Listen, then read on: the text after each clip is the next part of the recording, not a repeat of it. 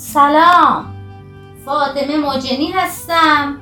بشنوید ادامه حکایت عجیب و غریب در شب ششصد و هفتادم از هزار و یک شب.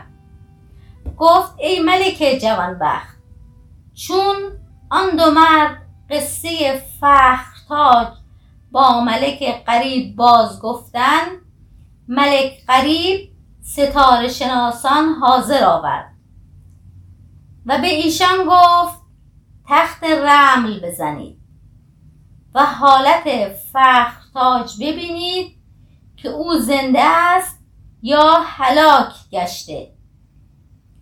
ایشان تخت رمل بزدند و گفتند ای ملک، ملک زنده است و فرزند نرینه‌ای زاده و اکنون هر دو در نزد طایفه‌ای از جنیانند، ولکن بیست سال از تو دور خواهند ماند.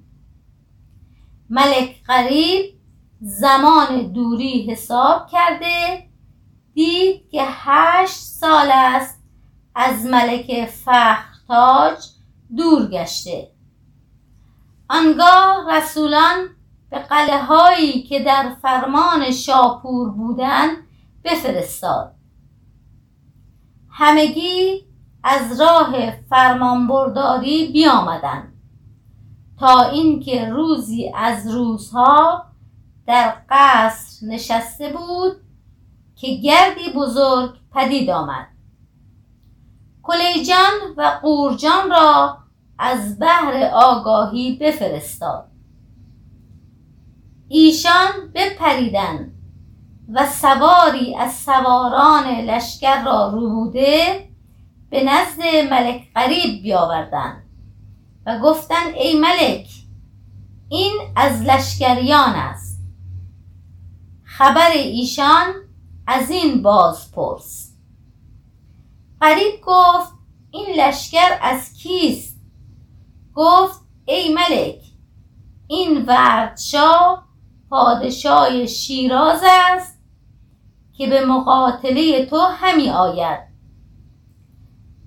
و سبب آمدن او این بوده است که چون جنگ در میان شاپور و غریب واقع شده و به شاپور رفت آنچه رفت، پسر شاپور با قلیلی از لشکریان پدر به سوی شیراز بگریخت و پناه به وردشاه برد و آنچه از غریب به ایشان رفته بود با وردشاه حدیث کرد. وردشاه سخن او بشنید، به او گفت به من بگو که زن من تندرست است یا نه. پسر شاپور گفت زن تو را غریب بگرفت. و در آن هنگام وردشاه گفت به زندگانی خود سوگند که در روی زمین از بدویان و مسلمانان کسی زنده نگذارند. پس از آن کتابها به نابیان بلاد خود بنوشت. ایشان بپذیرفتند. ملک شماره لشکر بدید، هشتاد و پنج هزار بودند. در حال خزاین بگشود و اسلحه جنگ به مردان بخش کرد و روز دیگر روان گشت تا با اسبانیر مداین برسیدند و در خارج شهر فرود آمدند. آنگاه کلیجان و قورجان پیش آمده زانوی ملک غریب ببوسیدند.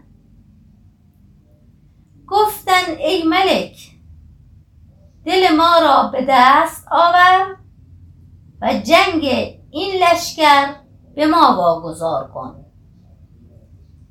ملک گفت این لشکر و این شما هر چه دانید بکنید.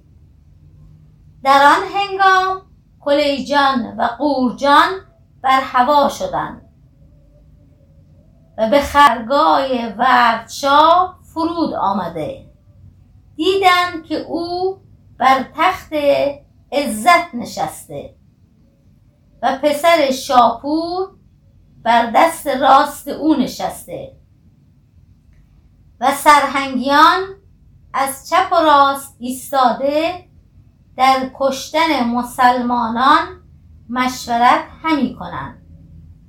آنگاه کلیجان پیش رفته پسر شاپور را برو بود و قورجان نیز وردشاه را برو بود به نزد قریب بیاوردند. قریب فرمود ایشان را چندان بزدند که از خیشتن برفتند.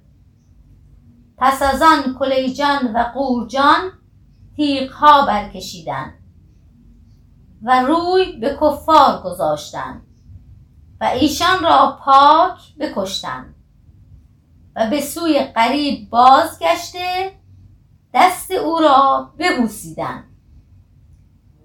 قریب کردار ایشان بپسندید و غنیمت کفار به دیشان بخشود. ایشان ملک را دعا گفتند و بازگشت مالهای کافران جمع آوردند. قریب را کار بدین گونه شد. چون قصه به دینجا رسید بامداد شد و شهرزاد لب از داستان فرو بست.